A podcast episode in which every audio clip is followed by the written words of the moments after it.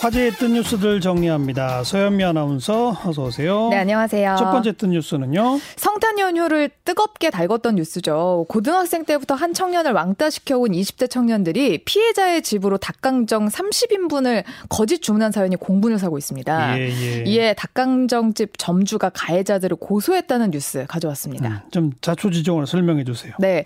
크리스마스 이브에 닭강정집이 무료로 닭강정을 나눠준다는 게시글을 온라인 커뮤니티에 올리면서 알려졌는데요.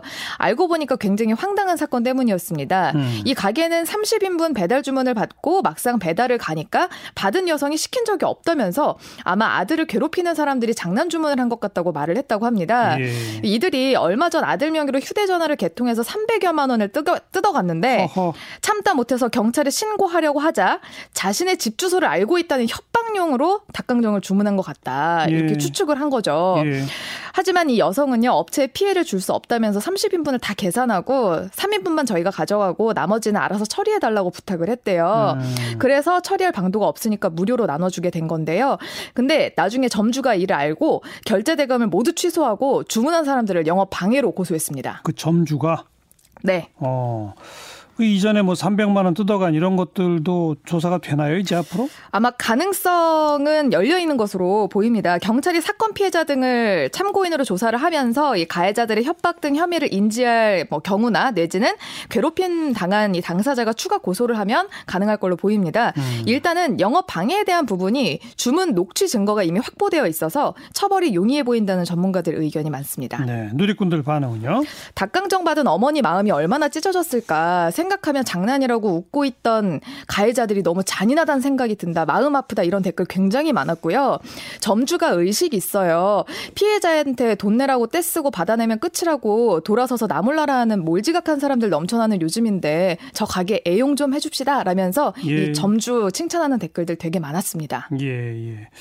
그나저나 이건 장난이 아니죠. 그렇죠. 범죄죠. 휴대전화 개통에 300여만 원 뜯어갔다? 이런 거는 그냥 뭐 뭐 왕따 정도로 볼 문제가 아닌 것 같아요. 예, 그렇습니다. 음. 자, 다음 떤 뉴스는요. 이맘때쯤이면 나오는 말이죠. 13월의 월급 연말 정산입니다. 이제 한 달 정도 앞으로 다가왔는데요. 매년 조금씩 바뀌는데 이번 연말 정산은 어떤 변화들이 있는지 챙겨 드리겠습니다. 예. 어떤 변화가? 우선 주택담보대출 이자를, 이자를 공제해주는 대상이 기준 시가 5억 원으로 지난해는 4억 원이었는데 1억 원 올라서 5억 원 이하의 주택은 공제 대상 이 되었습니다. 예. 또 월세도 더 많이 공제되는데요. 기존에는 국민주택 규모까지만 가능했는데 올해부터는 면적에 상관없이 기준 시가가 3억 원이 넘지 않으면 월세를 공제받을 수 있습니다. 음.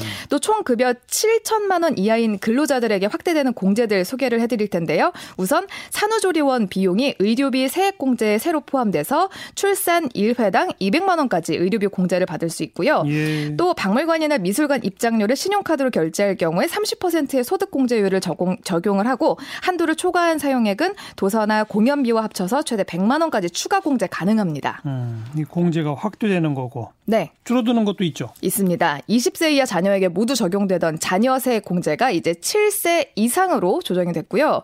또 의료비를 제출, 지출하고 실손 보험금을 수령을 했다면 그만큼 의료비 공제에서 제외가 됩니다. 아. 또 올해 2월 12일 이후에 면세점에서 신용카드로 쓴 것도 신용카드 소득 공제 받을 수 없다고 합니다. 어, 다음 달 15일부터 홈택스 통해서 확인하실 수 있고요. 국세청은 스마트폰만으로도 연말 정산할 수 있는 시스템도 이번 새로 도입했다고 하니까요. 꼼꼼하게 챙기시기 바랍니다. 네. 누리꾼들 반응은요? 어느 정도 가진 자들은 복지 혜택이 피부로 안 느껴지실 수 있을지 모르지만 기초수급자들이나 장애인들은 살기 좋은 세상이 되어서 감사하다 이런 댓글이 있던 반면에요. 아니 실비는 내가 보험료 대고 받은 건데 공제를 제외하라니? 뭐 내지는 세금 좋다 말입니다. 안 내는 사람들에 대한 강력한 처벌 원합니다. 세금 내면서 억울하다는 생각 안 들게요. 이런 댓글도 있었습니다. 네. 자 마지막 던 뉴스는 음주운전으로 적발돼서 면허증 보여달라는 경찰의 요청에 자신의 스마트폰에 몰래 찍어두었던 타인의 운전면허증 사진을 보여줬다면 음. 공문서 부정 행사죄에 해당될까요? 이게 안 된다는 판단이 나왔습니다. 그래요? 네.